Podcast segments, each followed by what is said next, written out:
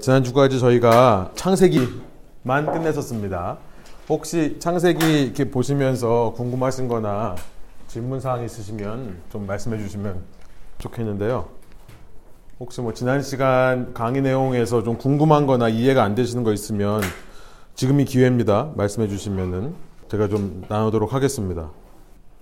오실 때 항상 준비해 오시고 질문 같은 거 혹시 좀 어, 체크해 보시고 가급적이면 시간이 되시면은 강의 내용을 한 번 더 들어보시는 것도 많이 도움이 될 것 같긴 하고요. 뭐 혹시 질문 있으세요? 아니면 주중에 저하고도 좀 나눠주시면은 제가 좀 나누도록 하겠습니다. 주중에 제가 질문을 받은 거는 지난 시간에 제가 말씀드린 게 이제 사무엘 상하, 열왕기 상하 이제 저희가 이제 살펴보겠습니다,만 신명기 이후에 여호수아, 사사기, 사무엘상, 사무엘하, 열왕기상, 열왕기하 요 여호수아서부터 사사기, 룻기는 빼고요. 사무엘서, 그 다음에 열왕기서 요 책들이 사실은 그렇게 많이 다르지 않은 저자들에 의해서 동일한 관점에서 쓰였다라고 생각해서 이거를 신명기적 역사관이라고 합니다. 이제 우리가 저희가 이제 살펴볼 거예요. 근데 신명기의 말씀을 기반으로 해서 역사를 기술을 하는 거예요. 그래서 성경은요. 우리가 그냥 보기에 창세기 따로 출애굽기 따로 이렇게 다 따로따로인 것처럼 보이지만 사실은 굉장히 이게 흐름 연속성상에서 아주 밀집하게 서로 연관되어 있으면서 성경이 쓰여졌습니다. 참 신기해요. 정말 다른 저자들이 썼는데 이것들이 다 내용이 이어진다는 거죠. 그래서 이제 신명기적 역사관이라고 저희가 이제 보는데 이 신명기적 역사관에서는 관점이 특별히 열왕기 상하에서는 관점이 뭐냐면은 관심이 뭐냐면 어떻게 우리가 심판을 받게 되었는가. 여기서 이제 멸망으로 끝나잖아요. 그러니까 결국은 신명기로 돌아가서 신명기 마지막에 보면 너희가 내 말을 듣고 내 말을 청종하면 들어가도 복을 받고 나가도 복을 받고 들에서도 복을 받고 집안에서 복을 받고 그러나 너희가 내 말을 듣지 않으면 너희들은 들어가도 저주를 받고 나가도 저주를 받고 들에서도 저주를 받고 집에서도 저주를 받고 결국은 신명기의 그 말씀이 그대로 이루어지는 걸 보여주는 것이 이 신명기적 역사관입니다. 그러니까 우리가 어쩌다가 이렇게 포로 생활로 끌려오게 됐는가라는 포로 생활 이후의 질문에 대한 답을 이 열왕기서가 내리고 있는 거예요. 그러다 보니까 왕들의 잘못된 점들, 문제점들에 집중을 하는 거죠. 그러니까 다윗이 바세바를 범한 사건이 여기 들어 있습니다. 그런데 역대기, 역대상, 역대하는 이것과는 전혀 다른 관점에서 쓰여졌어요. 제가 지난 시간 말씀드렸지만 역대상, 역대기는 히브리 성경의 맨 마지막입니다. 이거의 포커스는 뭐냐면은 그때 이제 성전 건축의 시기였거든요. 어떻게 하면 우리가 바른 예배를 드릴 수 있을까? 그러다 보니까 이 예배를 주관하는 제사장직을 특별히 대제사장입니다. 대제사장직에 어떻게 이어져 내려왔는가? 이 이스라엘 역사 속에서 어떻게 이 제사장 직분이 이어져 왔는가를 추적하는 책이에요. 역대기가요. 그러니까 이 이스라엘의 예배에 대해서 대제사장에 대해서 포커스를 하다 보니까 당연히 왕들의 잘못들에 대해서는 별로 그렇게 중요하게 생각하지 않는 겁니다. 그래서 역대상 역대하에는 다윗이 바세바를 범한 사건이 기록되어 있지 않다라고 말씀드린 거예요.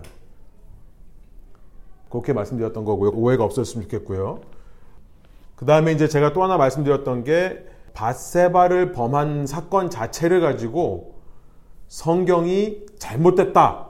다윗이 잘못했다라는 말을 하지 않는다라고 지난 시간 말씀드렸어요.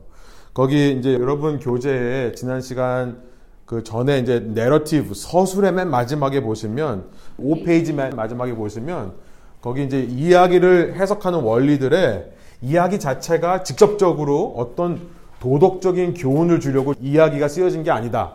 제가 이제 그 말씀을 드렸거든요. 그래서 여러분이 이제 사무엘하 11장에 보면 다윗이 바세바를 범하는 장면이 나오는데 그거에 대해서 다윗이 이래서 문제가 있다, 잘못했다 라는 것을 얘기하지 않습니다.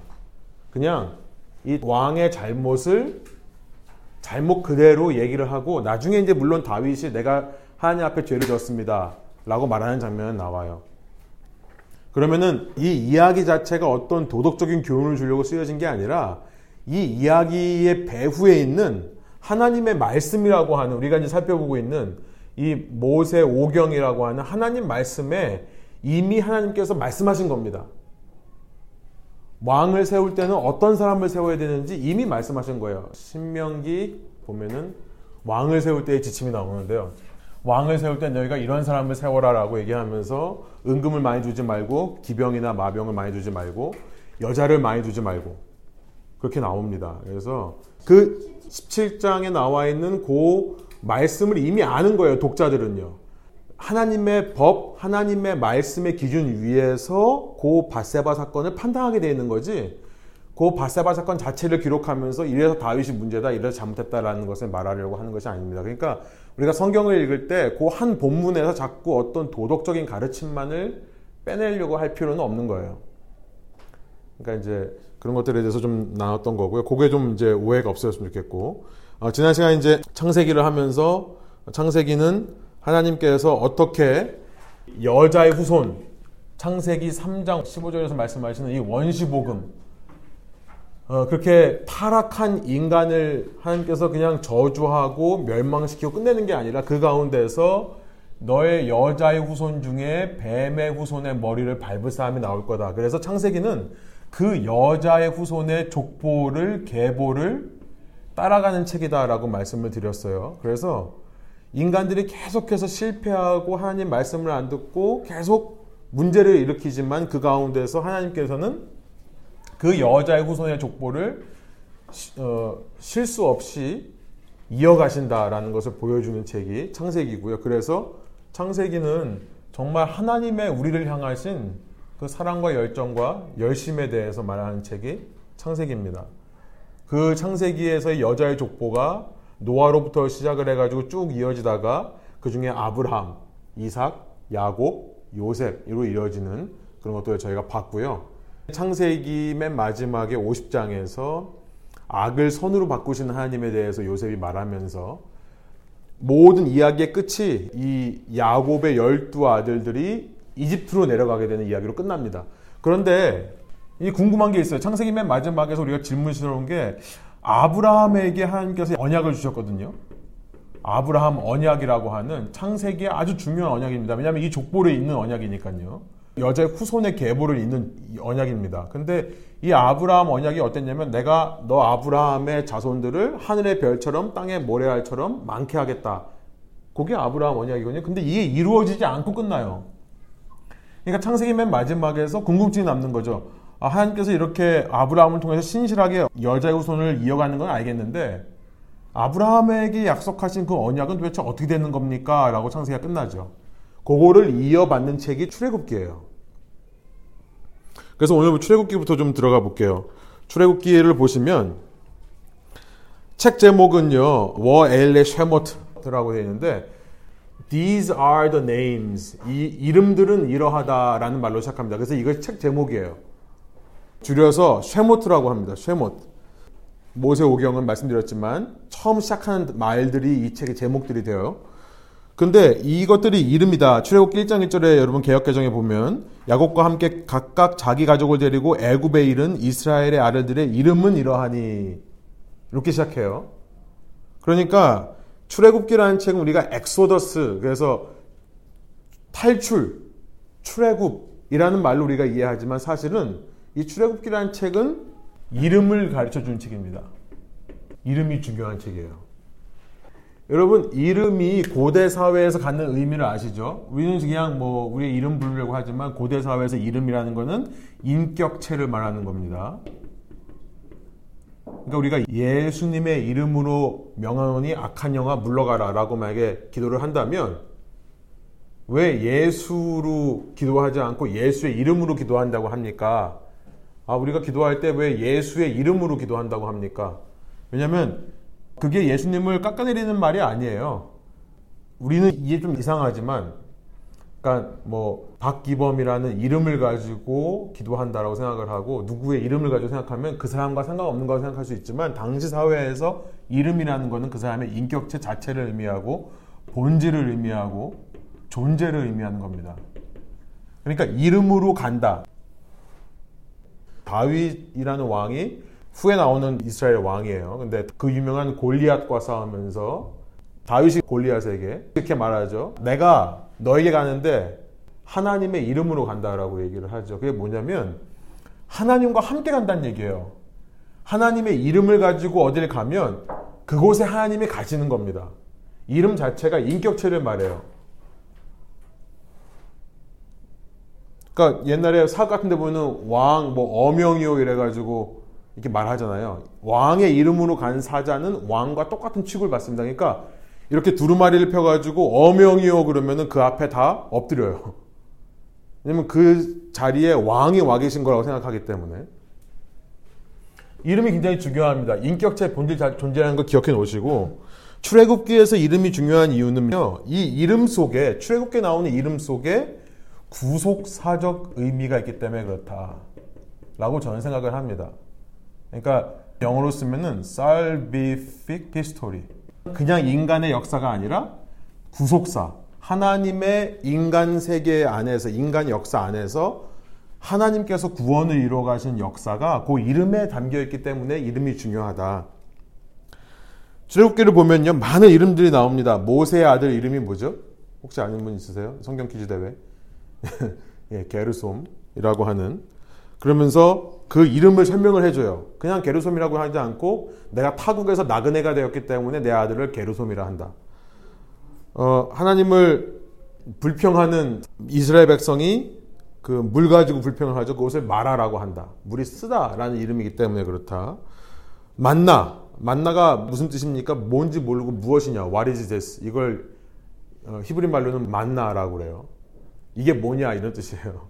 그러니까 우리가 너 아침에 이게 뭐냐 먹었어? 이렇게 물어보는 거예요. 어 이게 뭐냐 진짜 맛있었어 이렇게 말하는 거죠. 그 만나라는 것에 이름 나오고요. 또 무리바 마사라는 곳에서 또 물이 없다고 불평했다. 하나님과 겨루었다, 다투었다. 라는 의미에서 이렇게 나오고 그 다음에 출애굽기 28장에 가면 제사장이 입는 옷에 보석을 다는데요. 그 보석에다가 이스라엘의 이름을 새겨라 라고 말을 합니다. 각 보석마다 이스라엘 지파 12지파 이름을 새기는 거예요. 32장에 보면은 금송아지에게 절한 백성을 대신해서 모세가 하나님에게 나의 이름을 생명책에서 지워 주십시오. 차라리 이 백성을 버리느니 내 이름을 그 거룩한 책에서 지워 주십시오. 이런 얘기를 합니다. 이름이라는 걸 굉장히 많이 반복돼요. 그리고 그 이름이라는 게 항상 그 구속사와 연관이 있어요. 그렇죠? 타국에서 나그네가 된 모세지만 하나님께서 그 사람을 들어다가 구속사를 위해 쓰시는 거잖아요. 홍해의 구원 사건을 체험한 이스라엘 백성들이 그런 얘기를 하는 거잖아요. 제사장, 그 구원의 역사에 이끌어가는 데 있어서 너무나 중요한 직분입니다. 뭐 이제 회막이라고 이름을 집니다. 꼭 이름이라는 표현이 나와요. 이 성막이라고 하는 회막이 없이는 구원의 역사가 완성되지 않기 때문에 그러는 거죠. 그러니까 출애굽기에 등장하는 이름은 굉장히 구속사와 관련이 있기 때문에 출애굽 기에 우리가 주제는 한마디로 말하면 구속사, 구원이라는 것은 우리가 압니다. 그러죠? 구원. 하나님께서 어떻게 이스라엘 백성을 구원하셨는가? 이게 책의 주제예요. 근데 그 주제를 얘기하는 데 있어서 이름들을 많이 사용한다는 것을 우리가 기억해 볼 필요가 있고 그래서 히브리 성경으로는 이 책의 이름을 이름들 이 이름들이라는 책으로 불린다는 것을 우리가 좀 기억해 볼 필요가 있습니다. 이 중에 대표적인 이름이 뭡니까? 모세의 이름이에요. 그러니까 가장 먼저 이름이라는 단어가 등장하는 것은 1장 1절에 이제 이 아들들의 이름을 말한 다음에 모세의 이름이 나옵니다. 출애굽기 2장 10절에 보면 그 아이가 다 자란 다음에 그 여인이 그 아이를 바로의 딸에게 데려다 주니 공주는 이 아이를 양자로 삼았다. 공주는 이집트 공주입니다. 내가 그를 물에서 건졌다 하면서 그의 이름을 모세라고 지었다. 모세스라고 하는 말은 물에서 건졌다. 들어 올렸다라는 이름의 뜻이죠. 모세의 이름이 갖는 의미가 뭡니까? 구원이에요. salvation입니다. 근데 더 중요한 건 뭐냐면 사람의 이름뿐만 아니라 출애굽기가 이름으로 유명한 이유는 뭐냐면 하나님의 이름을 최초로 가르쳐 주신 책이 출애굽기이기 때문에 출애굽기가 이름의 책이 되는 거죠. 결국은요. 밑에 보시면 하나님의 이름 출애굽기 3장에 가면 그렇게 모세의 이름을 얘기한 다음에 하나님의 이름을 가르쳐 주시는데 출애굽기 3장 13절부터 15절. 모세가 하나님한테 이제 물어보는 거죠. 이집트로 가서 내 백성을 구해오라라고 말씀하신 하나님한테 아, 내가 가긴 가겠는데 가서 도대체 어떤 신이 나를 보냈다고 말을 해야 됩니까? 그랬더니 14절 하나님께서 모세에게 대답하셨다. 나는 곧 나다. I am, 예, who I am 혹은 정확히 원어로는 that I am입니다. 그러니까 어쨌든 뭐 상관없어요. I am who I am. 나는 나다. 예, 나는 스스로 있는 자다. 혹은 이거를 미래형으로 번역할 수 있습니다. will be. I will be. 나는 현재뿐만 아니라 미래에도 내 자신일 거다. 여기서부터 이제 구원의 언약의 의미가 나오는 거죠. 하나님은 항상 변하지 않고 지금의 약속하신 하나님이 미래에도 그 약속을 지켜가신다라는 의미가 들어가는 거죠. 아무튼 I am who I am 이란 말을 어, 줄여서 그 다음 절에 보면 하나님이 다시 모세에게 말씀하셨다. 나는 곧 나다. 너는 이스라엘 자손에게 이르기를 나라고 하는 분이 너를 그들에게 보냈다고 하여라. 이게 세 번역이 참 재밌게 번역을 했는데요. 원래대로 원어대로 많이 번역. 이걸 줄여서 I am 영어로 보면 대문자로 씁니다. 이렇게 I am. 이게 하야라는 동사에서 나오는 건데요. 그래서 이 하야라는 동사에서 요 말을 이제 줄여서 I am이라고 하는데 여기서 이제 야훼라는 이름이 나왔어요. 15절에 보면은 너는 이스라엘 자손의 이르기를 여호와 너의 조상의 하나님 곧 아브라함 하나님 이삭의 하나님 야곱의 하나님인 나를 I am을 너희에게 보내셨다 하여라 이것이 나의 이름이며 너희가 기억할 나의 이름이다. 그래서 이 I am이라고 하는 단어가 하나님을 가리키는 말이 됐는데 여기서부터 이 하야라는 동사에서 파생된 것이 야훼라고 하는 단어입니다. 이게 이제 히브리 사람들이 하나님의 이름을 망령되이 일컫지 말라라고 해서 아예 하나님의 이름을 안 불러버렸어요. 그러다 보니까 이 자음만을 가지고 이렇게 썼어요. 그래서 이게 나중에 모음이 어떻게 됐는가를 몰라서 사람들이 한때는 여호와라고 번역을 했습니다. 근데 현대 신학에서는 여호와라는 이름이 정확한 게 아니라 야훼라고 하는 이름이 발음이 정확한 발음이라고 생각합니다. 야훼, 야훼. 그래서 여호와 증인들은 큰일 났죠. 예, 여호와 증인이 아니라 야훼 증인이라고 바꿔야 되는데 못 바꾸고 있습니다. 이름을. 제호바스 위니스라고 등록을 해놨기 때문에. 어쨌든 우리 성경에서도 지금 여호와라고 하는데 다 야훼로 바꿔야 돼요. 아무튼 야훼라고 하는 하나님의 이름을 가르쳐 주시 여기서 나오는 거죠. 어, 이거는 테트라 그라마톤이라고 그래가지고 내자, 내자어, 한국말로 말하면 뭐 사자성어 이런 식으로 그런 단어예요. 테트마, 테트라라는 말이 4라는 얘기고 그라마톤이 글자라는 얘기라서 내자에서 이거는 사람들이 발음하지 않고 대신에 my lord 아니면은 the lord 캐피탈로 읽겠습니다. 소문자로 안 쓰고요. 대문자로 써요. the lord라고 번역을 성경에서 했어요. 그래서 이제 이걸 나는 주다. 이 출애굽기 6장에 가 보시면 6장 2절에 썼습니다. 제가. 그렇죠? 하나님 모세에게 이렇게 말씀하셨다. 나는 주다. 영어로 보면 I am the Lord. the Lord라는 말이 야훼라는 말입니다. 이걸 야훼라고 안 쓰고 the Lord라고 썼어요. 뒤에 3절도 마찬가지입니다. 이름 여호와. 아무튼 이 I am이라고 하는 하나님의 말씀이 처음으로 등장하는 것이 출애굽기다. 그래서 이 I am이라는 말 속에도 구원의 의미가 들어있는 겁니다. 구원. 아까도 말씀드렸지만 백성과 약속을 맺으시는 하나님이 현재에도 그 약속을 지키실 뿐만 아니라 미래에도 언제라도 그 변치 않는 모습으로 백성과 언약을 맺으시기 때문에 구원의 하나님이 되는 거죠. 그래서 야훼라는 말도 구원의 의미가 들어있는 겁니다. 그러니까 이름 속에 이 책의 메인 띠이 들어있는 거예요. 모세라는 이름, 여호와, 야훼라는 이름 속에 아, 이 책의 주제는 구원이구나라는 것을 알게 되는 거죠. 그래서 구원의 얘기가 처음부터 끝까지 나옵니다. 뒤에 이제 넘어가시면 배경을 보시면 이제 이집트 아마 뭐 람세스라고 하는 곳에서부터 나오는 걸로 생각을 하는데 그렇게 나와가지고 홍해를 건너서 이게 마운 사이나이 반도입니다. 앞에 그 창세기 했을 때 큰 또 하나 그림이 있죠. 멀리서 본. 거기서 보시면은 이렇게 조그만 여기 이집트가 이렇게 있고 시내 반도가 이렇게 조그맣게 있어요. 홍해가 이렇게 들어오고 그죠? 이 작은 반도 안에 밑에 보시면 이게 사이나이 반도인데요. 시내 반도입니다.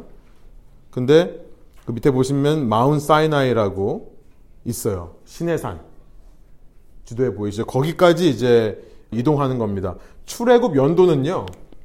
저희가 보통 여러 학자들이 여러 가지 얘기를 하는데 두 가지 견해로 크게 갈립니다. 참고로 이것만 알아주시면 되는데 어, 보통 보수적인 학자들은 1446년 BC 주전 1446년이 출애굽한 해다라고 생각을 하고요. 좀 더 젊은 신학자들은 보통 이제 1260년이라고 얘기를 해요. BC. 훨씬 후대 일이다라고 얘기를 하는 거죠. 근데 저는 여러 가지 증거를 봤을 때 이거 설명을 안 드리겠습니다만 1446년이라고 보시면 돼요. 모세가 출애굽한 당시. 그러니까 1446년이면 청동기 시대입니다. 청동기 시대 중기에서 말기로 넘어가는 시기예요. 정확히 말씀드리면 청동기 시대가 1550년서부터 1200년이라고 봅니다. 주전. 그러니까 중기에서 말기로 넘어가는 때죠. 청동기 문화를 여러분 아시죠? 그 전까지 제대로 된 도구가 없다가 이제 청동기 시대부터 인류의 문명이 급격하게 발전됐다라고 많은 학자들이 얘기를 합니다. 이제 도구를 청동으로 브론즈로 만들어 가지고 사용하는 시대예요. 그래서 굉장히 번성의 시기고 여러분 문명이 번성하면 인간들은 뭘 할까요? 땅 따먹기를 하죠. 옆에 사람 가만 안 놔두고 쳐들어갑니다. 그래서 전쟁. 예. 인간의 역사는 똑같아요. 옛날 지금이나 힘이 생기면 무기가 생기면 도구가 생기면 그거 가지고 선한 것에 안 쓰고요. 꼭 옆에 사람 괴롭히는 데 쓰는 거죠. 전쟁의 시기입니다. 굉장히 많은 민족들이 번성하면서 그 힘을 가지고 전쟁을 하기 시작하는 시기가 청동기 시기인데요. 여기 보시면 이집트가 있고 시내가 있는데 당시 최강국이 이집트예요. 당시 세계의 최강국이 이집트입니다. 그러니까 이 어, 델타 삼각지대라고 하는 정말 이 풍요한 땅에서 엄청난 문명의 발달을 하면서 정말 많은 전쟁에서 이기고 주비 국가들을 위협했던 나라가 이집트였어요. 거기 보시면 비아 마리스라고 지금 현대 부르는데요. 지도에 보시면 Way to the Land of Philistines 팔레스타인으로 가는 길이라고 되어 있죠. 그리고 점선으로 이렇게 표시가 되어 있습니다.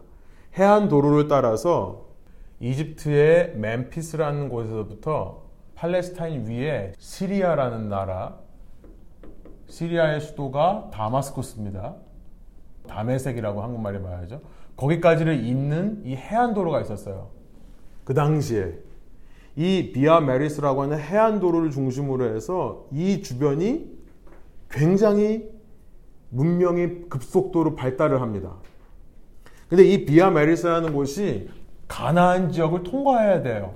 이집트에서부터 최강국에서부터 또 다른 강국이었던 시리아까지 있는 문명과 문명을 잇는 도로가 가나안을 지나갑니다. 그러니까 문명이 왕성해서 전쟁이 많던 시대에 이 비아 메리스를 통과하는 가나안 지역은 얼마나 분쟁이 많았을까요? 엄청나게 많았습니다. 분쟁 지역이에요. 툭 하면 전쟁 걸고 툭 하면 이 땅을 차지하려고 하고 비옥한 가나안 땅은 그 당시에 살 때가 못 되었습니다. 왜 이런 얘기를 드리는지 이제 여러분 눈치를 채시겠죠. 그런 와중에서 재밌는 것은 뭐냐면 이집트의 왕조를 보니까 이집트의 왕조가 그 1800년서부터 그러니까 청동기 초기서부터 중기까지 1800년대에서부터 1550년까지 이 이집트의 왕조가 힉소스라고 하는 왕조예요. 근데 이게 왜 중요하냐면 힉소스라는 나라가요. 여러분 이거 써놓으시기 바래요. 이 가나안 지역에서 살고 있었던 아브라함. 아브라함이 무슨 족이죠? 노아의 세 아들 중에 셈족이죠. 같은 셈족입니다. 원래 이집트는요 함의 나라예요. 셈, 함, 야벳 셋 중에 함의 나라가 이집트입니다. 근데 이때 왕조가 같은 셈족으로 바뀌었어요. 이 안에서 푸타타가 일어나가지고 왕조가 바뀌면서 함의 왕조가 끊기고 셈의 왕조가 힉소스라고 하는 왕조가 이집트의 페로가 된 거예요. 바로가 된 거예요. 이게 정말 우연치고는 너무나 기가 막힌 우연이죠. 가나안 땅에 살고 있으면 그 당시에 민족이 살아남을 수가 없습니다. 주변 국가들이 가만 안 놔둬요. 비옥한 땅을 서로 차지하려고 그래요. 그럴 때 하나님의 놀라운 인도하심으로 샘족이었던 아브라함 70명밖에 안 되는 민족이 여기서 어떻게 버팁니까? 못 버텨요. 근데 기가 막히게도 이집트의 당시 왕조가 같은 민족이에요. 그러니까 여기 들어가도 왜 지금도 우리도 보면 중국 사람, 일본 사람, 한국 사람 다 같은 에이션이지만 우리는 알잖아요. 딱 보면 얘는 중국처럼 생겼어. 그래서 가끔 저한테 와가지고 막 중국말로 말하면 기분 나쁘잖아요. 나 중국 사람 아닌데. 그래서 어떤 사람은 딱 일본 사람 티가 나죠. 일본 사람인 것 같은 그런 것처럼 함과 셈이 같은 노아의 후손이라 할지라도 차이가 있습니다. 달라요. 조금 보면. 근데 셈족이 다스리던 나라에 셈족이 들어가 살아도 아무 문제가 없게 되는 거예요. 하필이면 그때 왕조가 셈족이었기 때문에. 이집트의 왕조가. 제가 무슨 말을 하려고 이런 얘기를 하는지 계속 좀 눈치를 채실 거예요. 그죠? 예. 이런 배경 속에서 핵심 주제를 보면 당연히 구원입니다. 출애굽기 자체가 이 이집트라고 하는 땅을 떠나서 약속의 땅인 가나안으로 다시 돌아오는 그 과정을 그리고 있죠. 핵심 주제는 구원입니다. 그런데 첫 번째 보시면 그냥 구원이 아니라 하나님께서는 이 구원을 위해서 치밀하게 계획하신다는 거예요. 왜 이렇게 구원하시는 하나님이냐? 본인의 언약을 성취하시기 위해 그렇다. 언약, covenant라는 것은 하나님과의 약속입니다. promise with God인데요. 저는 이렇게 표현하고 싶어요. promise of God. 사실은요, 언약이라고 하는 것은 일방적인 하나님의 약속입니다. 일방적이에요. 인간이 하나님 보고 우리 계약합시다. 우리 언약 맺읍시다라고 말한 적이 성경에는 없습니다. 하나님 백성은 절대 그러지 않아요. 우리가 믿는 하나님은 어떤 하나님이냐면요. 인간이 언약을 맺자고 하기 전에 오셔서 일방적으로 우리와 약속을 하시는 하나님이세요. 성경은 창세기서부터 고대 시대 때부터 그 얘기를 합니다. 다른 종교는 틀려요. 자연 종교는요. 사람들이 신을 설득해가지고 신에게 잘 보여가지고 신과 약속하자라고 막 따라다녀가지고 아, 약속을 얻어내는 것이 이방 종교인데요. 우리가 믿는 기독교에서는 기독교 믿는 하나님은 아브라함 때 아브라함이 오라고 했습니까? 하나님 보고? 아니죠. 일방적으로 아브라함을 찾아오셔서 일방적으로 고기를 반으로 쪼개놓고 그 사이를 지나가시면서 아브라함과 약속을 하신 하나님이세요.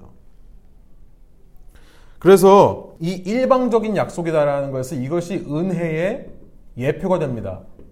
예표란 말 지금 지난 시간 말씀드렸죠.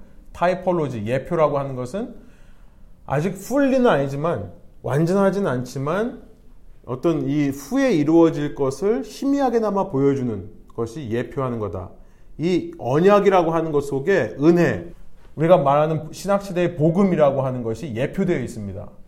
이 언약이요. 그런데 하나님께서는 본인이 그렇게 일방적으로 사랑하셔서 일방적인 은혜, 일방적인 언약을 맺으신 그 백성들을 그냥 두지 않으시고 당신이 말씀하신 그 말씀을 끝까지 이루어내는 하나님이라는 것이 이 출애굽기에 나옵니다. 여러분 창세기 언약의 대표라고 하면 아브라함 언약을 우리가 얘기를 하죠. 아까 말씀드렸지만 그러나 창세기가요. 아브라함 언약이 성취되지 않는 것으로 끝나요. 그래서 퀘스천 마크가 있다고 했죠. 끝에. 근데 그 이야기를 이어받아서 그 아브라함에게 말씀하셨던 언약이 어떻게 철저하게 이 출애굽 사건을 통해서 이루어지는지를 하나님께서 말씀하십니다. 이따가 말하겠지만 70명이 들어갔는데 400년이라는 기간이 소요됐어요. 이 안에서 400년 동안 있었습니다. 그러니까 1446년경에 출애굽했다 그러면 이 처음에 70명이 들어갔을 때는 이 힉소스 왕조가 막 시작됐을 때 근처예요. 1800년 됩니다. 400년 동안 이 땅에 있으면서 나올 때의 숫자를 보니까 70명이 들어가는데 나오는 숫자가 엄청나요. 제가 정확한 숫자는 이따가 말씀드리겠지만 뭐 미리 말씀드리면 60만 명. 남자만 60만 명이 되는 사람은 나옵니다. 저는요, 만일 이 사람들이 여기 안 가고 여기 남아 있었다고 그러면은 400년 만에 70명이 절대 60만 명으로 증가할 수 없다라고 저는 생각합니다. 역사적인 사실이에요. 여기 있으면 못 살아남아요. 이 두 강대국 사이에서 고래 싸움에 새우등 터진다고 살아남을 수가 없는 겁니다. 근데 하나님께서 이 혼란의 시기, 이 청동기 문화가 말기로 급하고 이제 좀 있으면 철기 시대가 시작되는 수많은 민족들이 부딪혀서 전쟁이 일어나기 시작하는 그 혼란의 시기에 하나님의 백성들을 아브라함 언약을 기억하셔서 이집트라고 하는 인큐베이터에 집어넣고 키우시는 거예요. 그래서 시기가 끝나니까 때가 되었을 때 빼내시는데 보니까 60만 명이 되는 뻥튀기가 되어 있는 그런 모습으로 성장합니다. 어떻게 70명이 60만 명 될 때까지 이집트에서는 몰랐는가? 출애굽기가 그렇게 시작하죠. 갑자기 요셉을 아는 왕들은 다 지나가 버리고 새로운 왕이 나온 겁니다. 이제 이게 끝난 거예요. 이 힉소스 왕조가 끝나버리고 다른 민족의 왕이 된 겁니다. 1500년대 끝나버리거든요. 근데 이 사람들이 가만 보니까 어, 얘네들이 언제 이렇게 많아졌지? 그 전까지는 왜 몰랐을까요? 같은 샘족이었으니까 몰랐죠. 끝나고 보니까 얘네들이 왜 이렇게 많아졌지? 그러니까 이제 그때부터 핍박하기 시작하는 거죠. 그 얘기가 시작되는 겁니다. 저는요, 이거, 여러분 출애굽기 이야기를 보면요, 소름 끼쳐요. 하나님께서 얼마나 치밀하게 당신의 백성들을 구원해 가시기 위해서 일하시는 분인가. 특별히 그 백성과 맺은 언약을 아브라함 언약이라고 하는 것을 절대 안 까먹으세요. 꼭 이루시는 하나님이라는 것을 우리가 발견해야 되는 겁니다. 구원이 주제인데요. 그 구원 뒤에는 이런 언약의 원리가 있는 겁니다. 아브라함 언약 밑에 이제 제가 15장 5절 썼습니다. 아까 말씀드렸던 내가 하늘의 별처럼 저렇게 자손이 많아지겠다라고 하는 것이 이제 출애굽기에서 실현이 되는 거죠. 여기서 한 가지만 짚고 넘어가면요. 여러분 창세기 15장 6절에 보면 아브라함이 주님을 믿으니 주님께서는 아브라함의 그런 믿음을 의로 여기셨다. 그래서 우리가 아브라함을 믿음의 조상이라고 얘기를 하는 겁니다. 여러분 이게 말도 안 되는 얘기잖아요.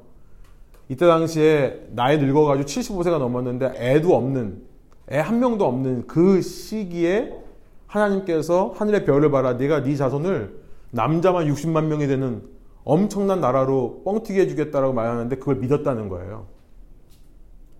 이게 말이 안 되죠. 말도 안 되는 얘기 같지만 신앙의 이야기, 이 메타 내러티브라고 하는 우리 삶 위에 흐르고 있는 하나님의 창조, 타락, 구속, 회복이라고 하는 그 메타 내러티브의 이야기를 믿을 때 하나님은 그 믿음을 우리의 의로 여기신다는 거. 저는 좀 짚고 넘어가고 싶습니다. 의라고 하는 것은 righteousness라는 것은 right standing이라고 했어요. right relationship이라고 했어요. 바른 관계가 의입니다. 그러니까 하나님과 바른 관계에 있을 때 우리는 의인이 되는 건데요. 하나님 앞에서 오늘 우리가 어떤 자세를 가지고 살아가야 되는가. 여러분 말도 안 되는 것 같아도 하나님께서 우리를 사랑하시고 우리와 언약을 맺으셨다면 하나님을 어떤 상황 가운데서 신뢰하는 자세가 우리에게 필요하겠다. 그것이 우리의 하나님 앞에서의 의이고 바른 관계다. 저는 우리 삶이요, 이렇게 후퇴하는 것처럼 보이고요. 이집트 가가지고 그냥 지질이 고생만 하는 것 같고, 정말 세상에서 알아주지도 않고, 오히려 세상부터 핍박받고, 루저처럼 사는 인생이라 할지라도, 하나님께서 우리와 맺은 언약이 있기 때문에, 그럼에도 불구하고, 어렵고 힘들 때 하나님을 찾는 거죠. 이스라엘 백성처럼요.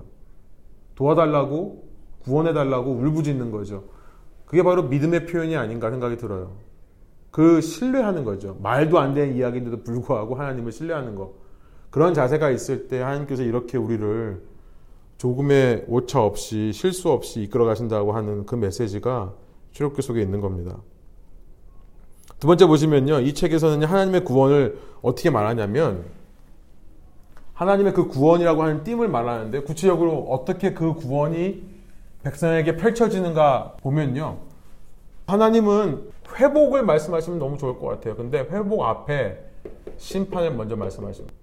이렇게 구원이 이루어진다는 거예요. 하나님의 구원은 심판과 그 후에 회복이라고 하는 그러니까 첫 번째 고난입니다. 고난. 고난이 먼저 오는 거예요. 그렇죠. 고난이 있어야 거기로부터 구원받는 거죠. 그게 구원이죠. 400년 동안 이스라엘이라고 하는 민족이 이방 땅에 살면서 그 고센이라고 하는 땅에 살면서 고생한 거예요, 고생. 네, 썰렁한 이야기지만 고센 땅에 살면서 고생했다. 아브라함에게 주신 예언이 그렇게 말씀하셨습니다. 이미요. 창세기 15장 우리가 자세히 읽어보면요. 하나님께서 이렇게 말씀하셨어요. 창세기 15장 13절. 하늘의 별처럼 네 젖을 많겠다라고 아브라함 언약을 주신 바로 직후에 뭐라고 하시냐면 주님께서 아브라함에게 말씀하셨다. 넌 똑똑히 알고 있어라. 너의 자손이 다른 나라에서 나그네 살이를 하다가 마침내 종이 되어서 400년 동안 괴로움을 받을 것이다. 이미 말씀하신 거예요. 그러니까 하나님께서 우리에게 언약을 주실 때는요. 그냥 무조건 만사형통, 무조건 잘 나가고 성공할 거다. 그 얘기만 하시는 게 아니라 그렇게 될 건데 그 전에 너희가 당해야 될 고난을 당하게 될 거다도 같이 예언하시는 하나님이라는 겁니다. 사도행전 7장 6절에도 스테반이 성령 충만해가지고 똑같은 얘기를 해요. 거기 보면 세 번역이 이렇게 번역을 했어요. 400년 동안 종살이를 하고 학대를 당할 것이다. 여러분 구원받기 위해서는요 신자의 삶의 고난이 마땅히 있어야 된다는 것을 출애굽기를 통해서 발견하게 되는 겁니다. 밑에 보시면요 약속의 땅에 기근이 있다는 거예요. 이게 말이 됩니까? 아니 하나님께서 아브라함에게 너는 내가 너는 본토 친척 아비 집을 다 떠나서 내가 너에게 지시하는 땅으로 가라. 그곳은 적과 꿀이 흐르는 땅이고 내가 거기서 너를 창대하게 하리라 말씀하셨는데 그 땅에 가보니까 기근이 있어가지고 더 이상 못 살아요. 야곱과 그의 열한 아들이요. 그러니까 이집트에 가가지고 도움을 요청하니까 이집트에 가 있던 열한 번째 아들 요셉이 국무총리가 돼가지고 오라고 하는 겁니다. 왜 약속의 땅에 기근이 생깁니까? 이게 말이 됩니까? 가나안에 정착을 했으면 이방 민족들보다 더 잘 살아야죠. 더 똥똥거리고 사는 모습 보여줘야 그래야 주위 사람들이 야 니네 하나님 잘 대단하다 나 니네 하나님 믿고 싶다 이럴 거 아닙니까? 우리 생각은 그렇지만 하나님은 그 땅에 기근을 허락해가지고 집어넣는다는 거예요 이집트 안으로. 그러니까 이럴 때도 우리가 하나님을 신뢰할 수 있겠느냐? 정말 이건 말도 안 돼. 하나님께서 살아 계신다면 이건 정말 말도 안 된다라고 말하는 상황 가운데서도 하나님께서 그것을 인큐베이터로 사용하셔서 뻥튀기 하실 것을 믿고 바라볼 수 있느냐. 그게 히브리서 11장에서 말하는 믿음이라는 겁니다. 그러나 이제 세 번째 보면 그러나 하나님께서 분명히 회복하시는데요. 출애굽기는 뭘 말하냐면 아까 말씀한 70명이었던 사람이 출애굽기 1장 5절에 보면 70명의 이름이다. 근데 이것이 출애굽할 때 보니까 남자만 60만 명. 출애굽기 12장에 보면 그렇게 나와 있죠. 말이 됩니까? 예. 그 다음에 이 책에서 말하는 것은 세 번째 띠은 뭐냐면은 언약을 성취하는 데 있어서는 항상 언약에 중보자가 필요하더라 라고 하는 것을 얘기를 합니다. 미디에이터예요. 커버넌트는요. 그냥 하나님과 우리가 1대1로 그냥 이렇게 만나가지고 중재자 없이 그냥 우리끼리 체결하고 끝내고 그러는 게 아니라 항상 하나님의 언약 중보자를 통해서 백성과 언약하시고 중보자를 통해서 그 언약을 이루어 가십니다. 그러니까 하나님의 이 백성을 향한 복이라고 하는 것을 인간이 자기 마음대로 소유하지 못한다는 것을 분명히 말씀해 주시는 거예요. 너희가 구원을 받아도 너희끼리 막 싸워가지고 와 하고 함성 지르고 나오는 게 아니라 내가 구원할 그 언약을 이룰 중보자 누굽니까 모세라는 사람을 너희에게 보내야 너희들은 나올 수 있는 거다. 똑같은 원리가 약속의 땅에 들어갈 때 이제 그 약속의 땅에 들어가는데 그냥 못 들어가죠. 그 모세를 대신해서 여호수아라고 하는 여호수아라고 하는 사람을 하나님께서 보내셔서 그 사람을 통해 들어가는 겁니다. 모세라는 말이 물에서 건지다라는 뜻이었잖아요. 그죠? 여호수아 예슈아입니다. 정확히 말하면요. 똑같이 무슨 말이에요? 건지다는 뜻이에요. 구원을 이루는데 그 백성을 이집트에서 꺼내오는 사람도 건지다는 의미이고 약속의 땅으로 들여보내는 사람도 예수합니다. 우리가 믿는 예수 그리스도 똑같은 이름이에요. 여호수와 똑같은 이름입니다. 예수예요. 똑같은 단어를 히브리 사람이 읽으면 여호수아고요. 똑같은 단어를 아람어로 읽으면 예수아예요. 예수입니다. 마찬가지로 마태복음 1장 21절에 보면 그의 이름을 예수라 하라 그가 자기 백성을 죄에서 구원할 자다. 건지다는 뜻입니다. 똑같이. 예수님께서 처음 이 땅에 오셔서 우리를 이집트라고 하는 죄로부터 건지신 분이죠. 그리고 나서 예수님께서 다시 오셔서 예수와 여호수아 다시 오셔서 우리를 약속의 땅으로 인도하시는 분이 될 거죠. 신기하죠, 성경은요. 이게요, 이 원리가요, 그냥 이게 어떻게 한 사람이서 써도 이렇게 못 쓰는데요. 수많은 다른 사람이 썼는데 똑같은 원리가 똑같이 반복되니까 이게 참 신기한 거예요, 그죠? 성경의 이야기가 이렇다는 겁니다. 제가 이거로 신학교 다닐 때 paper 썼었는데, 예. 이집트에서의 구원은 모세를 통해 이루어지고, 그 다음에 그럼 언약 중보자의 처음은요, 출애굽기에서 말하는 건 이 중보자의 개념으로 나오는 게 첫 번째는 모세라는 중보자가 있어야 이집트로부터 나온다. 두 번째는 뭐냐면 율법이라고 하는 언약의 말하자면 중보자 역할을 하는 겁니다. 하나님의 말씀. 그러니까 이스라엘 백성이 그냥 하나님을 믿고 하나님 섬기는 게 아니에요. 어, 율법이라고 하는 하나님의 말씀을 중재자로 삼아 미디에이터로 삼아 구원에 이르게 되는 겁니다. 이 율법으로 오신 것이 하나님의 말씀으로 오신 것이 예수 그리스도잖아요. 그죠? 세 번째 성막이에요. 율법만이 아니라 율법을 가진 사람들이 성막이라고 하는 하나님의 임재를 상징하는 도구입니다. 성막을 통해서 이 언약들이 성취된다. 출애굽기가 이 세 가지 중보자들에 대해서 얘기하는 거예요. 모세라는 것도 예수님을 예표하는 존재고요. 율법이라고 하는 것도 예수님을 예표하는 존재죠. 성막이라고 하는 것도 예수님을 좀 예표하는 존재입니다. 그래서 말씀드렸지만 요한복음 1장 14절에 가면은 말씀이 육신이 되어 우리 가운데 거하셨으니 내가 보니 독생자의 영광이다. 그리고 그 영광 속에는 은혜와 진리가 충만하더라. 자, 성막 거기 보면은 말씀이 육신이 되어 우리 가운데 거하셨으니라는 말이 영어로 보면은 율법이신 예수님께서 성막이 되셨다라는 뜻이에요. 원어가요. Tabernacled us, among us. 정확한 원어의 번역이 이거예요.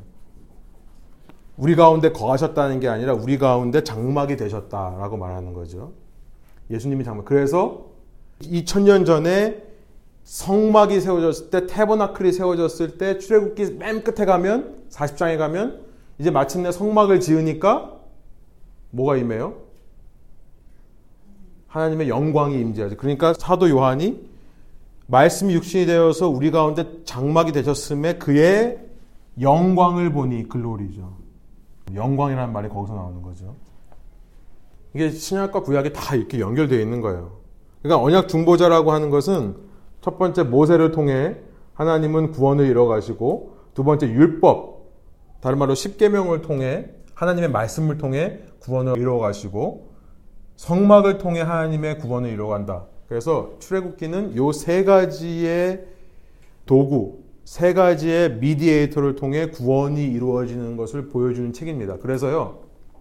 밑에 구조에 보시면 저는 그래서 출애굽기를 읽을 때 요 구조를 읽습니다. 첫 번째 구조는요. 모세를 통한 구원에 대해서 말씀하시는 거예요. 출애굽 1장부터 18장까지 가요.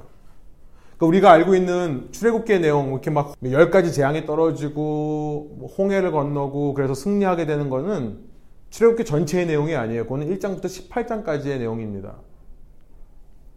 그 다음에 이제 어떤 일이 벌어지냐면 뒤에 이제 보시면 밑에 보시면 두 번째 구조는 뭐냐면 19장서부터 24장까지는 율법을 통한 하나님의 구원의 계획을 보여주는 책이다. 라고 저는 생각을 합니다.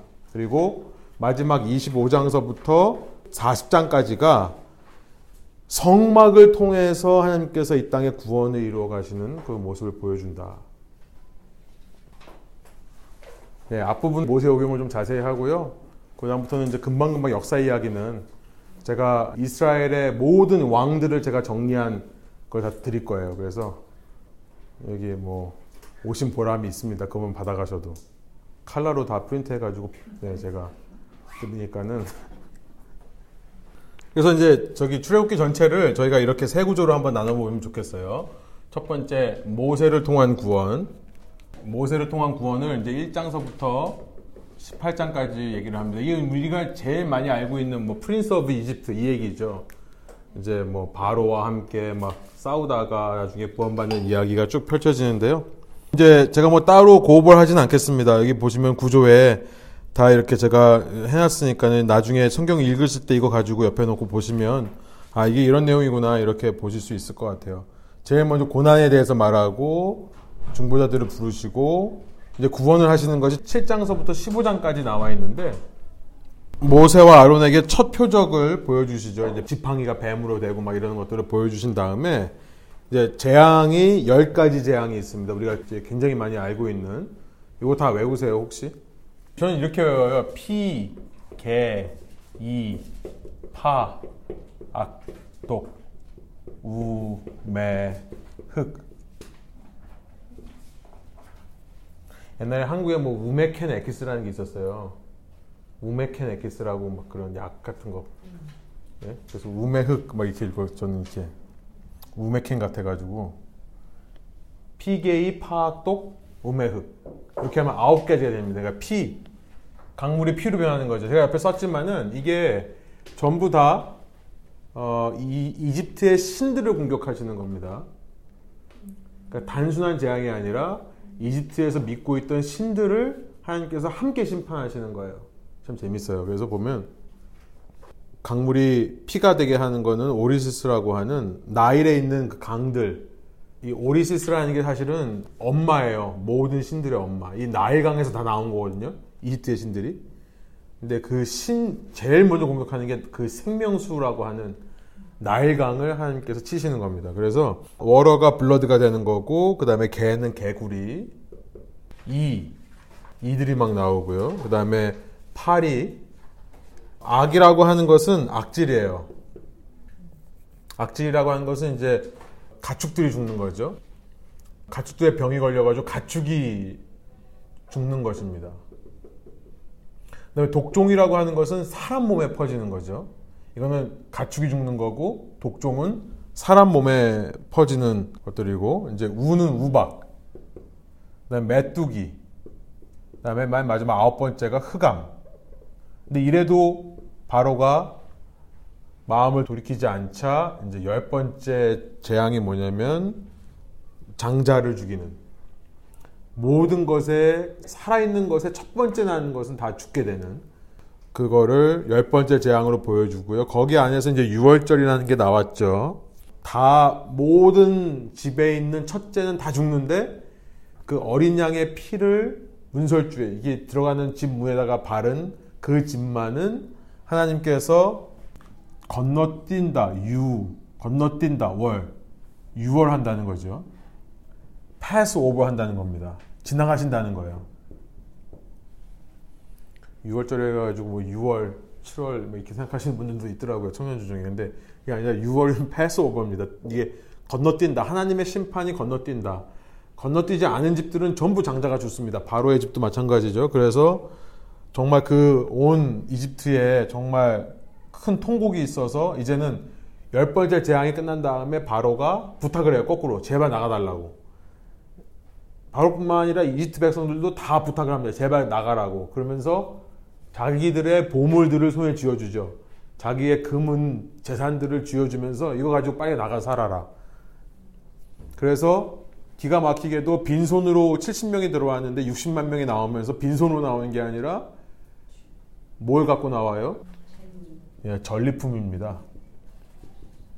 이 이야기가요, 전리품이에요. 전리품이 뭐죠? 전쟁에서 이긴 민족이 승리한 사람들이 진 사람들의 물건을 가지고 나가는 거예요. 지금 하나님께서 이집트의 신들과의 전쟁에서 바로를 포함한 하나님께서 승리하셔가지고 그 전리품을 이스라엘 백성에게 주어서 보내는 겁니다. 그러니까 이게 그 영적인 전쟁의 이야기죠. 6월절이라고 하는 건데 유대인의 3대 절기 중에 하나입니다. 첫 번째는 6월절이고 그 다음에 두 번째는 예, 오순절 어, 이라고 하는 77절 그 다음에 세 번째가 장막절이라고 하는 그 세 가지 절기가 3대 절기인데 그 중에 첫 번째 절기가 시작되는 것이 이제 출애굽기 12장 이렇게 나오죠. 그래서 여기서부터 이제 6월절 이야기가 나오면서 후에 바로 이어지는 책인 레위기와의 연관성을 보여주는 거죠. 레위기에서 이제 6월절의 절기에 대해서 얘기를 할 거거든요. 그 다음에 이제 시내산으로 이동하면서 또 구원받습니다. 거기서도 물이 없다 하니까 물 줘요. 먹을 게 없다 하니까 만나를 줘요.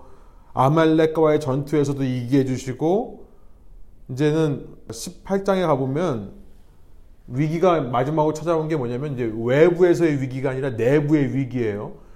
남자만 60만 명이니까 여자가하고 아이들까지 합치면 한 200만 명이 넘는 숫자입니다. 이 사람들을 어떻게 관리를 합니까? 모세 혼자. 그래서 너무나 백성들이 소란스럽고 어지러울 때에 모세의 장인인 누구죠? 이드로가 조언을 해주죠. 10부장을 두고 50부장을 두고 100부장을 두고 1000부장을 두어서 관리를 해라. 그래서 그 관리를 하는 것들이 이렇게 나옵니다. 그러니까 시내산으로 이동하면서 또 거기서 또 이렇게 하나님께서 구원 모세를 통해서 백성들을 어, 구원하시고 이끄시는 모습들이 1장부터 18장까지 다 나오는 거예요. 그 다음에 19장에 이제 놀라운 사건이 일어나죠. 율법을 통한 구원인데요. 19장입니다.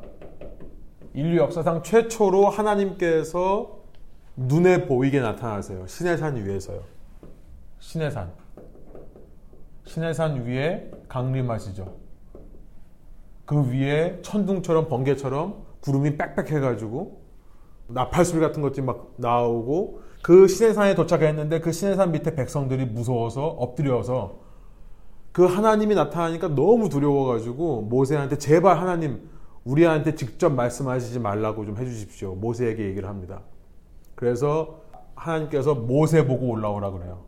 시내산 위로. 하나님이 계신 곳으로 모세가 올라가서 40일 주야를 이제 이때부터 있으면서 19장에서 시내산 강림, 그 다음에 이제 20장서부터 그 유명한 10계명을 말씀하시는 거죠. 그 산 위에서요. 그 다음에 21장서부터 24장까지는 그 외에 세부 율법들을 말씀하시는 겁니다. 이스라엘 백성들이 구원을 이루어가는 데 있어서 단지 출애굽한 것만으로 끝나는 게 아니라는 거예요. 그죠? 우리가 이 땅을 살아가면서 이집트가 죄라고 하고 이것이 사탄이라고 한다면요. 사탄의 영향력. 이전에 우리가 사탄의 노예로 사탄의 진노의 자녀로 살아갈 때 예수님으로 인해서 모세로 인해서 구원을 받았어요. 우리의 모든 죄의 문제가 해결됐습니다. 근데 그게 끝이 아니라는 거예요. 신앙생활이요. 단지 내 죄가 다 씻겨져 가는 것이 문제가 아니라 하나님께서 근본적으로 우리를 구원하신 이유는 뭐냐면 하나님의 왕국이죠. 그죠? 하나님의 나라 통치입니다. 하나님의 말씀에 순종하는 삶을 원해서 우리를 구원하신 거예요. 죄로부터. 그 얘기를 하는 겁니다. 출애굽기가요. 어, 저는 제가 뭐 하나님의 왕국 신학을 제가 끼워 맞추는 거 생각하지 않는데 저는 성경 읽을 때 이게 자꾸 이런 거밖에 안 보여요. 이 출애굽기가요. 정말 우리가 예수 믿고 구원받는다는 것이 뭔지를 얘기를 해준 거지. 여기서 끝나는 게 아닙니다. 이러고 출애굽 끝나면 너무 좋겠어요. 많은 신앙인들이 이러고 끝나버려요. 그죠? 아, 나의 모든 죄가 다 사해졌으니까 감사합니다. 그런데 그 다음엔 뭐예요? 그 다음에는 그러면 하나님의 말씀이신 예수 그리스도를 내 삶의 주인으로 모시고 그 말씀에 순종하며 살아야죠. 근데 많은 기독교인들이 나는 예수 믿고 모든 죄가 깨끗해졌으니까 이제부터는 내 마음대로 살아도 되겠다고 생각을 하는 거죠. 출애굽기는 여기서 끝나지 않고 이어간다는 거죠. 우리의 구원에 있어서도 마찬가지인 것처럼 이스라엘 구원에서도 이집트로 나온 것만이 중요한 게 아닙니다. 이제 뭘 해야 돼요? 어디까지 가야 되죠? 약속의 땅까지 가야죠. 근데 약속의 땅은 어떻게 갑니까? 말씀을 가지고 말씀에 송종하는 자들만이 갈 수 있다는 거예요. 이게 우리의 구원입니다. 단지 얘가 죽기 전에 모든 죄를 고백하면은 천국 간다. 이게 잘못된 기독교 신학이라는 거죠. 그러니까 내가 80대 때 죽을 것 같으니까는 내가 아무리 생각해도 나는 70대에는 절대 안 죽을 것 같으니까 70까지는 내 마음대로 살고 70살 때부터 죽음을 준비하면서 그때부터 이제 회개하고 좀 하나님 원하는 삶을 살면 천국 간다. 이게 완전히 기독교 신앙과는 다른 신앙을 가르치는 겁니다. 이거는 기독교 신앙이 아니에요. 출애굽기에서 말하는 구원의 모델도 아닙니다. 이 땅에서 우리가 구원받아가기 위해서는 하나님께서 뭘 제일 중요하게 생각하시냐면 말씀이에요. 말씀, 율법.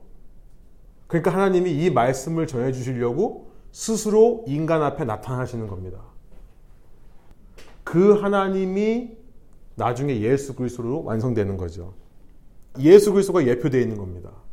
그러니까 산상수훈에서 마태가 예수님의 말씀을 산 위에서 말씀하시는 걸로 기록을 하죠. 그죠? 산 위에서 말씀하십니다. 신의 산에서 말씀하셨던 하나님이 우리 눈앞에 나타났다는 것을 얘기를 하는 거죠. 그러니까 계속 그 마태복음을 따라가다 보면 예수님께서 제 아들을 모아서 무리들을 모아서 가르치실 때 항상 산 위에서 가르치세요. 그러니까 뭐 산 위에서만이 아니지만 산 내려오서도 가르치시지만 그런 모습들을 보여준다는 거죠. 그래서 율법이 필요해서요. 율법을 통한 구원이 19장부터 24장까지 나와 있다. 그리고 나서 그 율법을 가지고 여기서 언약을 체결해요. 아, 이제 이 말씀을 들었으니까 이제 앞으로 우리가 이 말씀대로 살겠습니다. 모세만이 아니라 이스라엘 장로들이 올라가서 함께 거기서 하나님과 약속을 합니다. 그리고 끝나요. 그러면 이집트로부터 구원받았어요. 죄가 사해졌습니다. 그리고 하나님의 말씀을 들었어요. 그 말씀대로만 듣고 살아가면 되는가?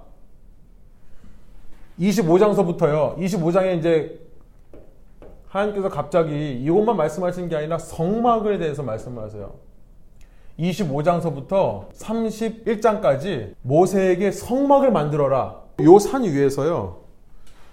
성막을 만들 때 이렇게 이렇게 이렇게 만들어라. 아주 정확하게 자세하게 성막의 구조를 미리 보여주십니다. 하나님께서. 그리고 이제 모세는 내려오죠. 32장이에요.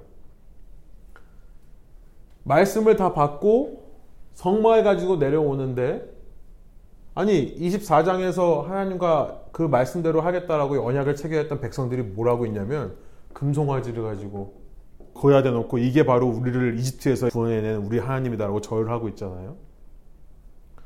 그러니까 제가 읽기에는 출애굽기가 무슨 얘기를 하는 거냐면 죄로부터의 구원, 이집트로부터의 구원, 말씀을 들은 것만으로는 아직 부족하다는 겁니다. 백성이 또 여기서 우상 숭배로 빠져버려요. 돌판을 깨버리죠. 이 언약 받은 걸, 율법 받은 걸 깨버립니다. 모세가요. 그러니까 우리의 구원이 완성되기 위해서는 뭐가 필요하냐면 세 번째로 성막이라는 게 필요한 거예요. 거기 보면 언약의 파괴라고 돼 있죠. 모세가 중보해서 재언약, 언약의 갱신을 합니다. 다시 이 깨진 언약을 언약 갱신을 해요. 그리고 나서 35장서부터 이제 출애굽기는 40장까지 실제 25장 31장에서 들은 말씀대로 실제 성막을 제작하는 것을 보여주고요. 이 제작한 게 끝나니까 그때서야 이 지어진 성막 위에 이 텐트거든요. 이동식 텐트인데 그 위에 하나님의 임재가 임하는 이전에는 신의 산 위에 계셨던 하나님이 이 성막 위에 임재하는 걸로 끝납니다. 이게 쉐키나 글로리라고 하는 쉐키나 영광이라는 거예요. 쉐키나라는 말이 장막이라는 뜻이거든요. 그러니까 하나님의 영광이 우리에게 임하시는데 그 임하게 하는 도구가 성막이라는 거죠. 성막을 통해 이스라엘 백성은요, 단지 하나님의 말씀만 듣고 사는 게 아니라 그 말씀을 중심으로 살면서 성막에서 날마다 하나님의 임재를 체험하는 겁니다. 성부 하나님께서 모세로 대표는 예수 그리스도를 보내서 우리로 하여금 죄에서부터 구원시켰다면 신의 산 위에서 율법을 주시는 하나님은 예수 그리스도라 생각할 수 있고요. 성막이라고 하는 것은 그렇게 말씀을 들었을 뿐만 아니라 그 말씀대로 살아갈 수 있도록 우리와 함께 계시는 하나님, 성령 하나님을 얘기할 수 있는 거죠. 우리의 구원이 어떻게 완성되냐면 죄로부터 구원받은 걸 끝난 게 아니라 죄로부터 단절된 사람들이 예수님 안에서 하나님의 말씀을 순종함으로 날마다 하나님과 동행하며 살 때 그때 마침내 약속의 땅에 들어가게 되는 거죠. 하나님의 왕국, 하나님의 통치 신학입니다. 왕국 신학이에요. 그러니까 성막이 왜 필요하냐? 성막이라는 게 뭘 상징하냐면 이제 이스라엘 백성들이요. 요 성막을 중심으로 해서 이제 그림이 이게 시내 반도에 있으면 이제 시내 산이라고 하는 남부에 있는 시내산에서부터 이제 출발합니다. 지금까지는 이집트에서 구원받아가지고 홍해를 건너가지고 이렇게 왔어요. 시내산까지. 계속 여기 출애굽기는 계속 여기 머물러 있는 겁니다. 그런데 이제 성막이 만들어진 다음부터는 성막을 기준으로 해가지고 백성들이 뭘 해요? 이동을 해요. 근데 왜 하나님께서 성막을 만드시냐면 성막이 있고 그 성막을 중심으로 해서 12지파가 레위 지파는 여기 있습니다. 레위 지파는 여기 있고 나머지 12지파가 동서남북 3지파씩 진을 쳐요. 그리고 나서 성막이 만들어지니까는 그 위에 구름이 이렇게 임하는 거죠. 직각으로. 이 구름이 유명한 구름 기둥 불기둥입니다. 낮에는 그 더운 중동의 날씨에 시원하게 구름 기둥이 돼요. 이게요. 그러다가 밤이 되면 급격하게 떨어지는 사막의 날씨에 따뜻하게 불기둥으로 변합니다. 이 불기둥, 구름 기둥, 하나님의 임재가 없으면 백성들은 이 신의 광야에서 신의 광야, 사막입니다. 사막에서 살아남을 수가 없어요. 이 많은 사람들이. 200만이 넘는 사람들이. 어떻게 살아남아요? 근데 하나님께서 구름 기둥, 불 기둥으로 낮에는 시원하게, 밤에는 따뜻하게 보호해 주시는 거예요. 그러니까 갈 수 있는 거죠. 우리가 왜 깜깜한 밤에 손전등 없으면 못 가잖아요. 정말 어두운 데 가면요. 수련회 같은 데 가면 밤에 나오면 불도 없잖아요. 그러니까 그런데 산 속에서 가려면 손전등 없으면 못 가는 것처럼 요 구름 기둥 없으면 못 가는 겁니다. 근데 그 구름 기둥이 임하는 장소가 성막이라는 거예요. 그러니까 성막이라고 하는 것은 백성과 하나님이 만나는 장소일 뿐만 아니라 성막이 없으면 백성이 살아가지를 못합니다. 그러니까 성령이 그 역할을 하시는 거죠, 우리에게. 성령님이 우리와 함께 하지 않으시면 우리는 이 길을 걸어갈 수가 없습니다. 절대 한 걸음도 못 가요. 성령께서 우리에게 발길에 등불 되어 주셔서 우리를 갈 길을 비춰 주시고 그때마다 깨닫게 해 주시고 우리를 이끌어 주시기 때문에 우리가 걸어갈 수 있는 거죠.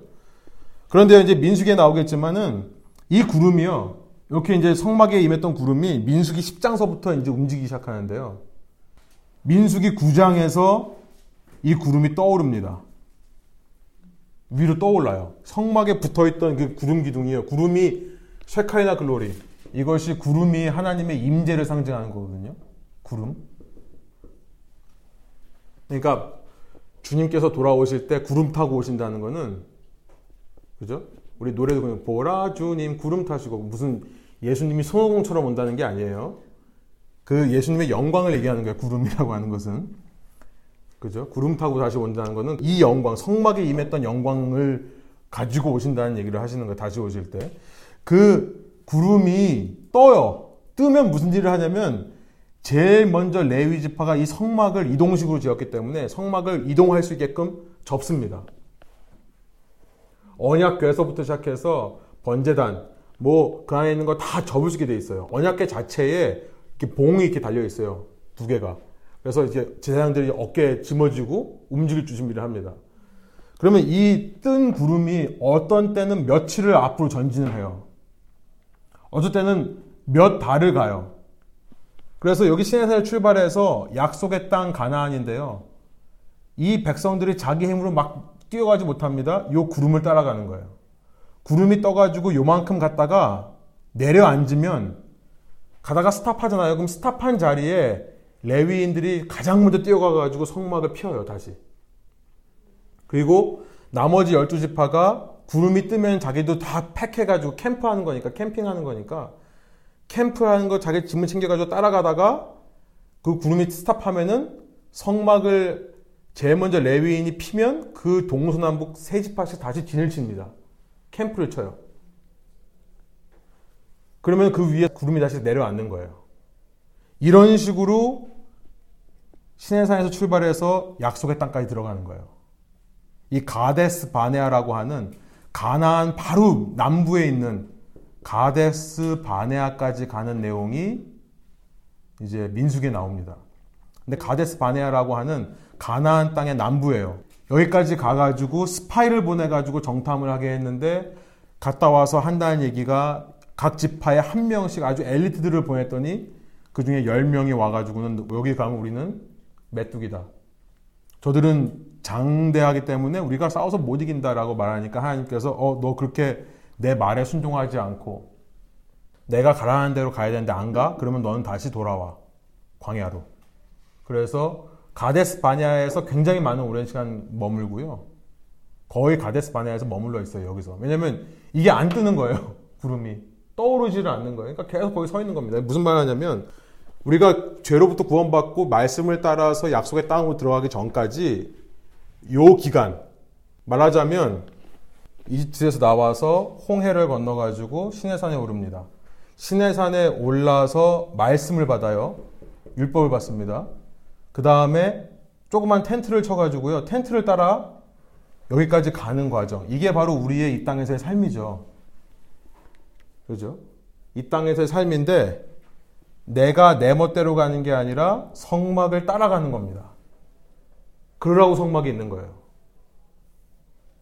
그러니까 성막이 왜 있어야 되냐면 그게 중요한 거죠. 그러니까 우리가 이 땅을 살아가면서 한 걸음 한 걸음 우리는 내가 가고 싶은 길을 가는 게 아니라 하나님께 묻고 하나님께서 인도하시는 길을 따라서 약속의 땅까지 들어가게 되는 것이 이게 하나님 왕국에서의 시각에서 보여주는 출애굽기가 보여주는 우리 구원의 과정이라는 거죠. 그래서 성막이 필요합니다. 어, 신명기에 보면은 열 하루면 갈 수 있대요. 열 하루면 걸어서 시내산에서부터 가데스 바네아까지 맘만 먹고 가면 열 하루면 가요. 11일이면. 근데 하나님께서 이렇게 못 가게 하시는 거예요. 니네 마음대로 못 가게. 40년 걸리게 합니다. 40년. 그러면 40년 동안 그렇게 천천히 이 성막을 따라, 이 구름을 따라가면서 성막을 중심으로 해서 이스라엘 백성들이 배우는 건 뭡니까? 하나님이 가라 하면 가는 거고 싸라 하면 서는 법. 이걸 배우는 거죠. 그게 우리의 인생이라는 겁니다. 그죠? 출애굽기가 이 얘기를 한다는 거.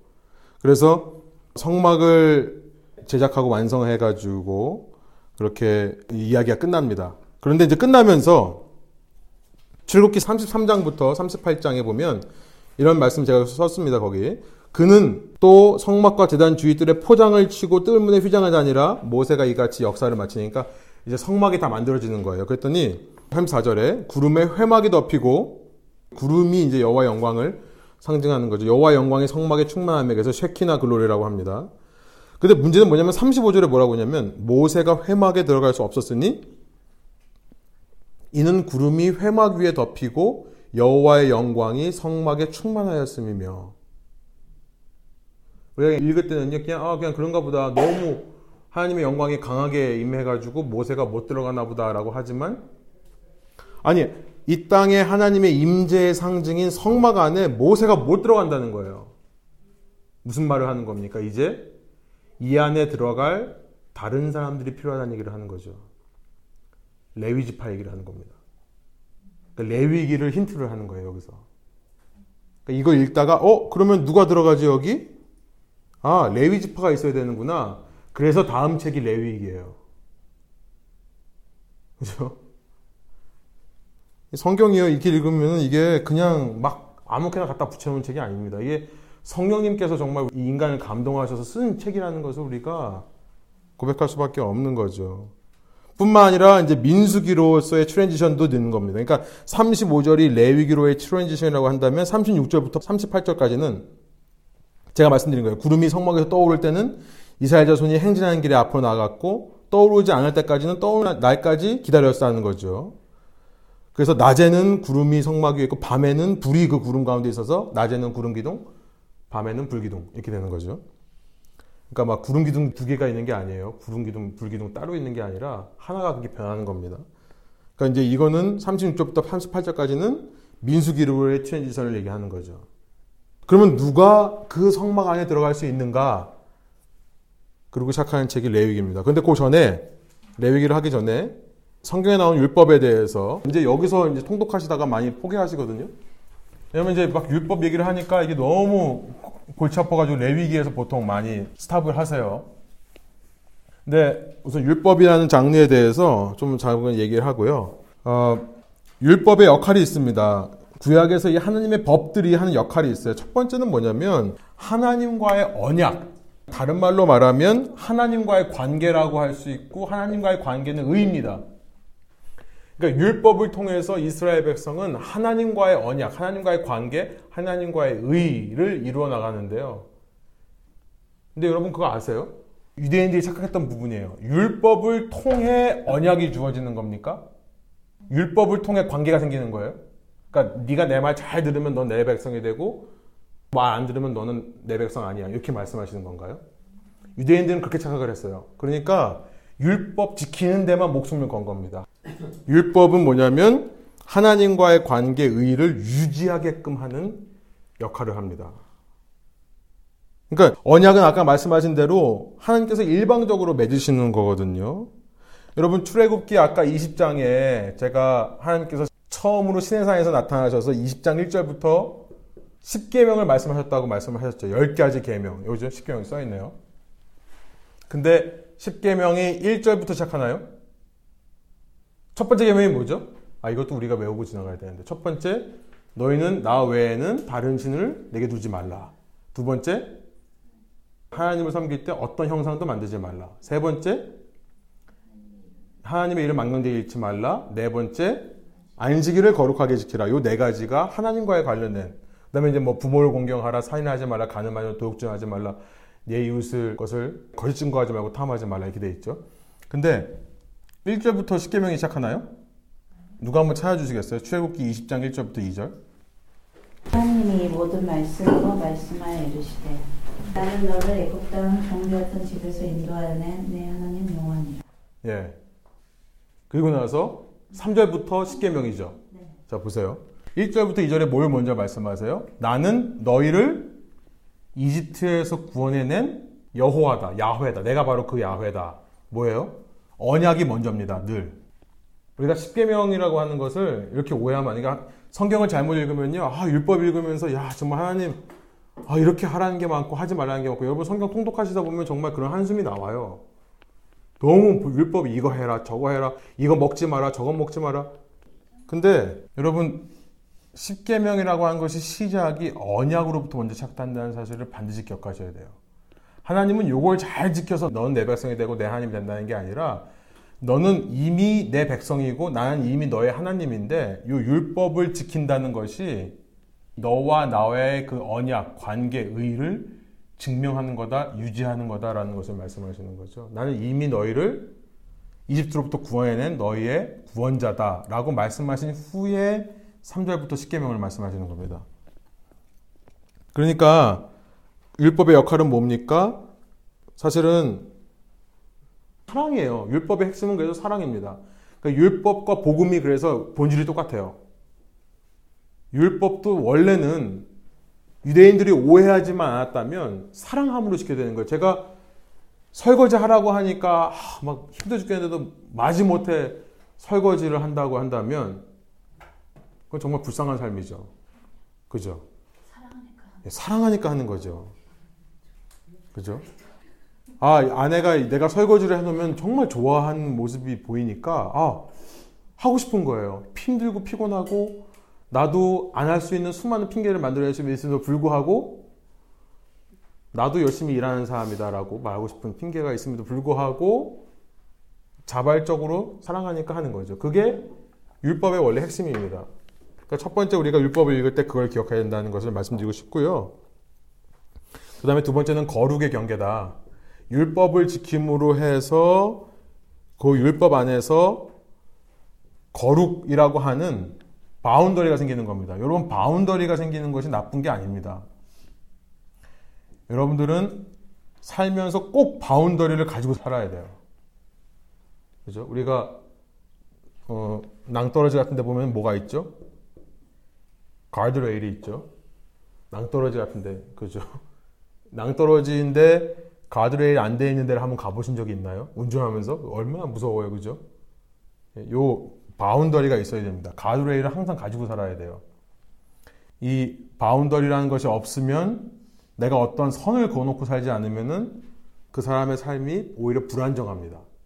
우리가 아이를 키우면서 아이에게 가장 안정감을 주고 아이에게 가장 소속감을 주는 방법이 뭐냐면 아이들한테 boundary를 그어주는 거예요. 그러면 그 안에서 아이들은 부자연스러울 것 같지만 오히려 안정감을 느껴요. security를 느껴요. 심리적으로 안심이 된다라고 교육하시는 분들이 그렇게 얘기를 합니다. 맞죠? 네. 맞습니다. 그래서 되게 정서 불안 가진 경우는 부모가 확실한 boundary를 그어주지 않았기 때문에 그런 경우가 많고 아니면 boundary를 긋더라도 엄마 아빠가 다른 다른 boundary를 그어주기 때문에 아이들이 혼란스러운 경우가 있지 오히려 경계를 그어주는 것은 안정되게 한다. 여러분 거룩이라고 하는 것이 오히려 우리로 하여금 안정감을 느끼게 하는 겁니다. 삶에요. 이 가드레일이 있다는 사실. 그러니까 시편 19편이라든지 뭐 119편 이 이런 데 보면은 그래서 율법이 내 마음의 기쁨이 되고 율법이 정말 내 마음의 소망이 된다라고 얘기를 하는 거예요. 율법이 하지 마라 하라라고 하는 것이 어떻게 내 마음의 기쁨이 되고 소망이 되는가? 그 안에서 우리가 안정감을 누릴 수 있기 때문에 security를 누릴 수 있기 때문에 율법이라는 것은 이렇다는 것을 말씀드리고 싶고요. 그다음에 3번의 답에는 믿음입니다. 믿음. 이렇게 하나님 말씀에 순종함으로써 우리가 믿음을 표현하는 방법이다. 그러니까 사랑만큼 중요한 게 뭐냐면 사랑을 표현하는 거죠. 하나님에 대한 사랑을 표현하는 가장 좋은 방법이 뭐냐면 율법에 순종하는 겁니다. 그래야 우리의 믿음이 증명이 되는 거예요. 그러니까 머리로만 알고 있는 신앙이 절대 아닙니다. 행함이 있는 신앙입니다. 말로만 이해하고 딴 데 가서 no 하고 사는 게 아니라 예했으면 예고 no면 no라고 하는 삶이 진정으로 사랑하는 표현이죠. 또 이 율법이라고 하는 것은 지킬 수 없는 것을 준 게 아니에요. 하나님께서 못 지킬 말씀을 하신 게 아니에요. 충분히 이스라엘 사람들이 하나님을 사랑하는 마음만 있다면 지킬 수 있는 것들을 주셨습니다. 그렇기 때문에 우리가 얼마든지 율법을 통해 하나님에 향한 믿음을 표현할 수 있다. 우상숭배라고 하는 것은요, 율법을 못 지켜서 얻는 게 아니라 율법 외에 스스로 지킬 것, 지키지 않은 것을 판단하는 것이 우상숭배가 되는 겁니다. 아무튼 넘어갈게요. 그 다음에 여러분, 인간을 위한 거예요. 율법은요. 휴먼 웰빙을 위해 주신 겁니다. 첫 번째는요, 이 율법을 통해 죄가 용서되죠. 이 율법이 없으면 죄가 용서될 방법이 없습니다. 그러니까 레위기에 왜 이렇게 제사법이 많고 절기법이 있느냐? 요 법을 통해 인간이 죄를 용서할 수 있는 방법을 주시는 거예요. 그러니까 하나님이 왜 이렇게 짐승을 죽이라고 하는가? 그 율법을 말씀하시는가? 인간을 위한 거라는 것. 그러니까 여러분들이 그 말씀을 읽으실 때 사실은 감동이 있어야 돼요. 감격이 있어야 돼요. 내가 찔려야 되고 내가 상해야 되고 내가 죽어야 되는 자리에서 나 대신에 다른 동물들이 다른 방법으로 내가 죄가 용서되는구나라고 하는 감격이 있는 거죠. 그 다음에 두 번째 보시면 율법을 지키면서 이웃 사랑을 표현할 수 있습니다. 율법은 나만을 위해서 주는 게 아니라 내 주위 사람들, 내가 율법을 잘 지키면요, 주위 사람들에게 그 율법을 지키는 능력들이 흘러가게 돼 있어요. 율법이 그렇게 돼 있습니다. 3번 보면요, 음식에 관한 율법들이 참 많아요. 레위기를 읽다 보면. 근데 저는 이렇게 생각해요. 실제적인 건강. 하나님은 참 신기하게 실제 건강을 또 챙기시는 분이에요, 우리의. 그러니까 많은 분들이 왜 돼지고기 옛날에 못 먹었습니까? 레위기 11장 17절부터 8절에 보면은 돼지 먹지 말라 이 얘기를 하는 거거든요. 근데 이제 현대 의학들이, 현대 과학들이 조금씩 밝혀내는 게 뭐냐면 이런 돼지같이 굽이 갈라진 동물들은 바이러스라든지 질병에 약하고 또 바이러스라든지 질병을 너무나 잘 옮기는 동물들인 거예요. 또 돼지 같은 경우에는 특별히 기르기가 어렵습니다. 광야 생활을 하면서 정착 후에도 기르기가 쉽지가 않아요. 양에 비해서요. 여러분 돼지가 더 쉬울 거 생각하지만 제가 아는 목사님 중에 축산업 하신 목사님이 계셔서 제가 최근에 교제를 했었는데 그분이 뭐라고 하시냐면 돼지들이 사육하기가 너무 어렵대요. 돼지들은요 금방 죽습니다. 조금만 스트레스를 받아도 죽고요. 굉장히 얘네들이 둔한 것처럼 보이지만 굉장히 예민하고요. 그 다음에 동물 중에 왕따를 제일 많이 하는 동물이 돼지래요. 그러니까 죽는 경우가 보통 어렸을 때부터 자란 애들끼리 하나 있다가 어쩌다가 얘가 옆 우리로 튀어가면 걔는 무조건 죽는데요. 그날. 그래서 돼지를 키우면서 늘 표시를 하고 마크를 하는 이유가 뭐냐면은 같은 데 있는 애들은 항상 어딜 가도 같이 가야 된대요. 만약에 얘네들 중에 10마리 중에 7마리만 옮기면 나머지 3명이 살아남지를 못한대요. 그런 위기질서 굉장히 강하고요. 예, 위기질서가 진짜 강하대요. 그러니까 저도 그분이 돼지 이렇게 하셨는데 들으면서 어, 하나님께서 키우지 말라고 하신 이유가 또 있겠나 보다 생각이 들더라고요. 근데 실제로 그렇다는 것이 있습니다. 그리고 돼지뿐만 아니라 다른 종교에서 제사에 사용되는 동물들이 있는 거예요. 최근 연구에 의하면요. 이런 연구를 본 적이 있었는데 셈족에게 있어서 이 셈족이잖아요. 지금 셈 아까도 말했던 노아의 셈족에게 있어서 가장 food allergy가 적은 고기가 양고기랍니다. 그러니까 하나님이 키우기 쉽고 맛있고 사육하기도 편하고 가장 food allergy도 없는 양을 사육하라고 말씀하시는 거예요. 딴 거 동물 사육하지 말고 요거 사육해라. 물론 하나님께서는 부정한 동물에 대해서 말씀하시는 겁니다. 이거는 실제로 더러운 동물이 아니라 이 부정은 뭐냐면 세러모니얼 의식적으로 언클린한 거죠. 의식적인 부정함 자체가 문제가 있는 게 아니라 이런 것들을 먹으면 내 앞에서는 있을 수 없다라고 말씀을 하시는 거예요. 이제 거룩의 러죠. 거룩이에요. 깨끗한 것과 더러운 것들을 나누는 구별하는 거룩입니다. 그런데 어, 사실은 그 속에 이런 것까지도 있을 수 있다는 거, 실적인 건강을 챙기시는. 그 다음에 네 번째가 중요한데요. 당시 우상숭배의 문화가 있습니다. 문화로부터 이 사람들을 보호하기 위해서 이런 법들을 만드시는 거예요. 예를 들어서 신명기 14장 21절에 보면 이런 말씀이 있습니다. 너희는 너희 땅에서 이제 약속의 땅에 들어가서 첫 열매를 먹을 때에 제일 좋은 것으로 하나님께 가져오라고 그러면서 당신들은 새끼 염소를 제 어머니의 젖에 삶지 마십시오. 그러니까 오늘날로 말하면 비프 크림 파스타 같은 거 먹지 말라는 거예요. 그죠? 자기 어머니의 우유에다가 그 고기를 삶은 이거 먹지 말라는 거예요. 그럼 왜 이렇게 먹지 말라고 하는가? 많은 분들이 뭐 여러 가지 이유를 하지만 이제 더 연구를 하면서 밝혀낸 것은 당시 가나안의 문화입니다. 가나안의 문화가 염소의 젖에 그 새끼를 삶아서 바치는 제사하는 그렇게 하면 그 어, 가축이 번성한다라고 믿었대요. 그러니까 우상숭배에 대해서 말하는 거다라고 이해할 수 있는 거죠. 다섯 번째는 율법이라는 것은요, 인간을 위한 건데 인간에게 복 주시기 위한 거다. 복, blessing. 복을 주시기 위해서 하나님께서 율법을 주시는 겁니다. 첫 번째는 레위기 읽진 않겠습니다만 26장에 보면 복이라는 것은 율법을 지키면 하나님께 영광이 되는 거죠. 하나님께 영광. 복이라고 하는 블레싱인데요. 하나님께 영광입니다. 첫 번째는. 두 번째는 뭐냐면 율법이 없으면 잊혀질 수 있는 사람들에게 하나님의 복을 흘려보내는 통로가 되는 거예요. 율법을 통해서요. 저는 신명기 14장 28절부터 29절의 말씀이 바로 그 얘기를 한다고 생각합니다. 28절부터 29절에 보면요. 여러분 11조라는 거 어떻게 생각하고 계세요? 11조. 11조라는 것이 단순히 하나님께만 드리는 게 아니라 사람에게 주는 것도 11조라고 얘기를 합니다. 나중에 시간 없으니까 읽어보세요. 신명기 14장 28절부터 읽으시면 첫 번째 어떤 사람들을 위한 거냐? 레위인들. 두 번째는 뭐냐면 나그네들입니다. 나그네라는 말은 이방 사람들을 얘기하는 거예요. 그죠? 이방 사람들을 포함하는 겁니다. 그 다음에 세 번째로 고아와 과부들. 너희의 소유의 10분의 1을 하나님께 바친다는 것은 바로 이런 사람들한테 주는 거를 말한다. 하나님께서 이 얘기를 하셨다니까요. 따로 이렇게 하는 것도 11조 안으로 다 넣을 수 있다는 말씀.